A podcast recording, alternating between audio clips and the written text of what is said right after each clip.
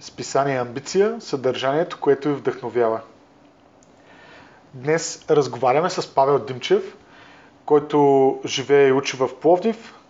Здравей, Павка, представи се, ако обичаш. Здравейте, казвам се Павел Димчев, на 22 години съм. Роден съм в град Първомай и уча в град Пловдив. Разкажи ни за любовта си към природата и за сучката, с която нашумя напоследък. Аз обичам да ходя доста в природата и един ден отидох за риба и там се натъкнах на страшно много буклуци, на планина от буклуци. И заболя ме сърцето и реших да не седя и да гледам, а да предприема действия. Отидох, купих ръкавици, купих чували, казах на моите приятели, който иска да дойде с мен, да отидем да почистим едно място. Те се съгласиха, без да се замислят. И Също така сте заснели видео а, по време на работния процес. Какво те мотивира да заснемеш това видео? исках да заснема видеото, защото исках да го покажа. Просто исках да го покажа пред... Надявах се да е пред цяла България, защото исках да почувстват това, което ще заснема и това, което аз изпитвам.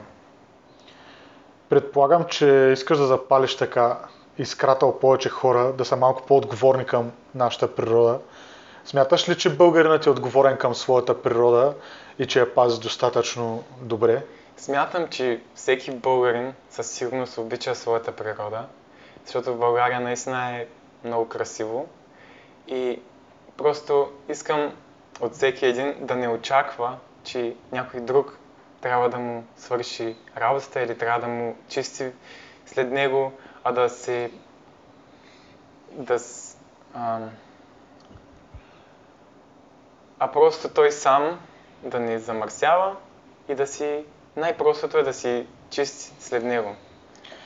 А, искате ли да организирате и друго подобно почистване с а, твоите приятели? Със сигурност искам и виждам, че има страшно много желание от други хора, дори от, дори от непознати, което много ме зарадва. И смятам да направим още едно почистване, което за сега мисля, че е в град Пловдив, а, срещу Лекси, който се намира до хранително-вкусовия университет. Да. А отне ли ти много време или средства да свършиш това? Средствата бяха напълно минимални. Мога да кажа, че дори под 5 лева.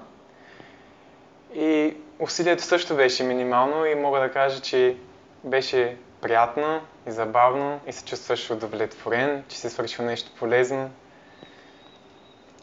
Отправи твоето пожелание към читателите и слушателите на списанието. Моето пожелание към всички вас е да отворите сърцето си и да и да да отворите сърцето си и да. Защо това? Добре, това може го... Това мога да го направя. Няма, няма нужда да се спра. Добре.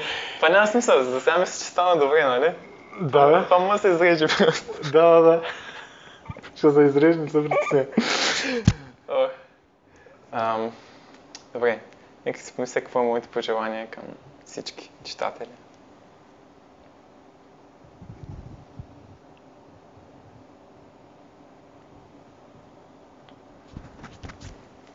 Добре.